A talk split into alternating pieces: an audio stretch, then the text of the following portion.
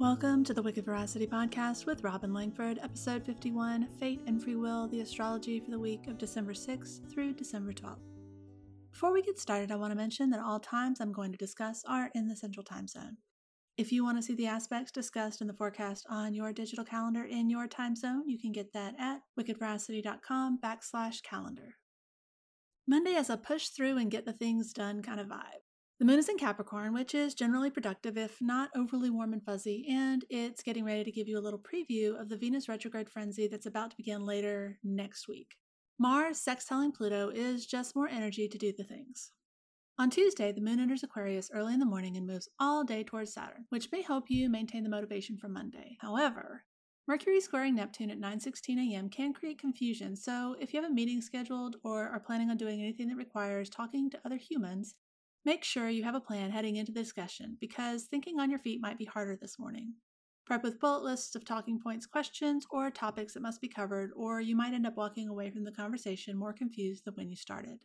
By midday, the building Mars-Jupiter square that doesn't go exact until Wednesday at 12:31 a.m. will help remind you of who you are and why you're doing what you're doing so that you can get back to work regardless of how the morning went.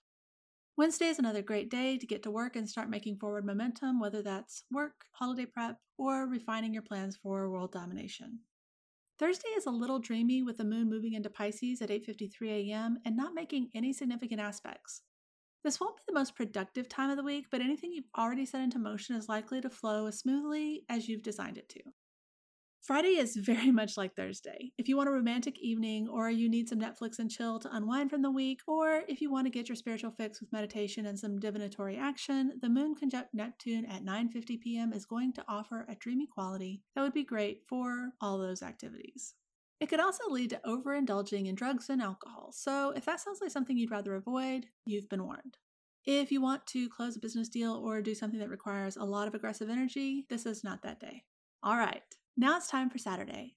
Everything I'm about to say actually applies to the whole week, but the energy will become most intense and unavoidable on Saturday. The main event is the first of three times Venus will join Pluto. In all fairness, she's essentially conjunct Pluto for all of December, but it's going to be exact and most powerful at three different times over the next couple of months. The first hit will help you get clear on what the Venus retrograde is probably going to be about, if you don't already know. I'll give you a hint. It's probably some version of love and/or money. The love side of things aren't romance and fairy tales. They're dark and intense and transformative, but they are not fun and easy. This transit, and to a greater extent the entire retrograde of Venus, might look like reevaluating the way you think about a current or past relationship, or what you want out of relationships at all. Not just romantic relationships, although that is extremely common during Venus retrogrades regardless of placement. But even your family relationships, your relationship to wealth, relationships with friends, your relationships with coworkers, pets, employees, neighbors, and the people at the local cafe. It can also turn up your need for deep, soul-level connections and make it clear where that need isn't being fulfilled. That could lead to making a phenomenal connection, or it could turn you or someone else into a jealous nut job or stalker.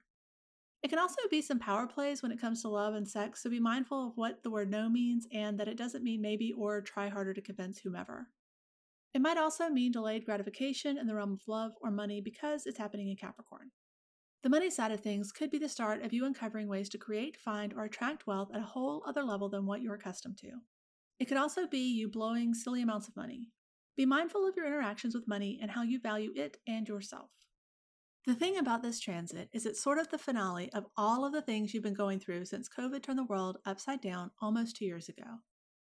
I doubt your life looks like it did then, or that the future you want now was one you'd have imagined back then. That's because the first part of 2020 was filled with very nearly every planet in Capricorn. For much of the year, there were 4 or 5 of them hanging out. I've heard it called the COVID clump and the Capricorn Mafia by various astrologers, and the thing is, it was fundamentally restructuring some area of your life. This Venus conjunction to Pluto, followed by a retrograde that begins next weekend, is an invitation to begin to really process what those changes mean and how you want to move forward into 2022 and beyond. What lessons you really learned, and if you're ready to fly, or you just want to stay stuck in the same place. Spoiler alert, I don't think many of us are going to want to stay stuck in the same place. Venus turns retrograde next week, and I'll talk more about the area of life that is up for review for you, but be aware that it'll also ripple out to where Venus is in your chart and the houses she rules. So, Your mission, should you choose to accept it, is to simply think about what you've gone through since January of 2020, how you've changed, and what you want moving forward. Don't accept any of those stalker missions.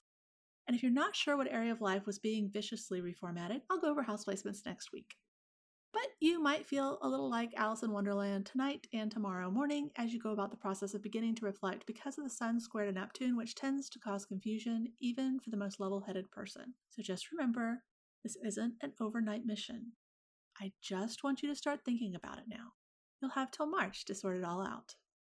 Sunday is a good day to recover and process and prep for next week, because what a week. Next week, everything is going to change. Mars goes into Sagittarius, Mercury goes into Capricorn, there's a full moon in Gemini, and Venus stops and heads into the underworld. We'll talk more about that next week. If you're feeling frisky, hit me up on Instagram where I'm wicked.veracity and let me know how the astrology of the week played out for you. Until next time, my wish for you is a productive start to the week that gives you space to reflect throughout the weekend.